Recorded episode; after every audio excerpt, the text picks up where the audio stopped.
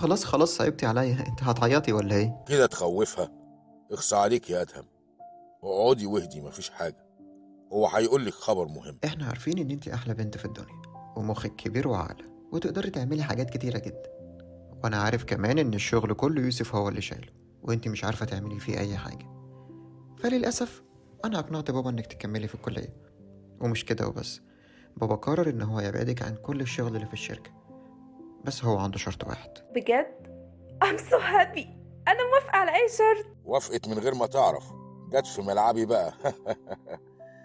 لازم تجيبي امتياز كل سنة. وتحضري دكتوراه. على الأقل تعوضي السنين اللي راحت أما حاولتي بحاجة كويسة. ده شرط حلو قوي. أنا أصلا كنت ناوية على كده. أنا مش عارفة أقول لكم إيه. حقيقي بحبكم قوي. وإحنا كمان بنحبك جدا. لازم تبقي متأكدة وعارفة إن إحنا ما عندناش أي حاجة أهم منك نخاف عليها.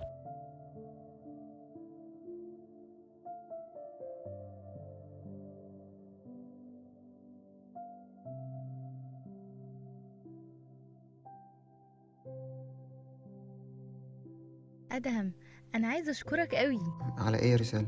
وبعدين إيه بحر الشكر اللي شغال ده من يوم ما اتقابلنا؟ أنا بشكرك عشان قدرت تقنع والدك وتفرح هاجر. أنت مش متصور هي فرحانة إزاي؟ okay بس أنت برضو ليكي فضل إن أنا قدرت أقنع بابا ف thank you يعني.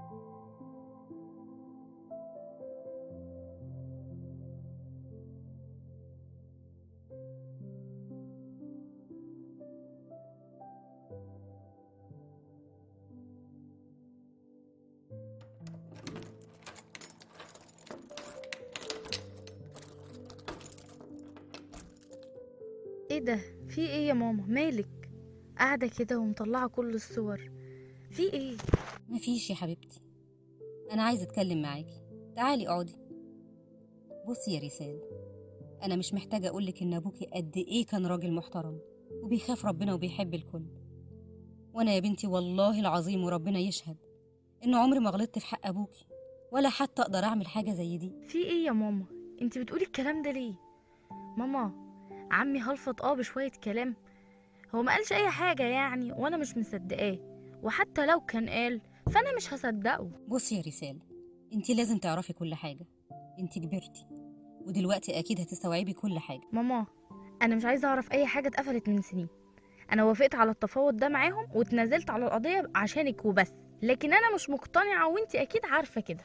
أنا عارفة إنك مش مقتنعة وعارفة يا حبيبتي إنك مهما سمعتي عمر ما ثقتك فيا أنا وأبوكي هتقل. بس لازم تعرفي سر العداوة اللي بيني وبين أهلك. لازم تعرفي ليه بيكرهوني. ولازم تعرفي كمان ليه أبوكي ساب البلد وجي يعيش هنا.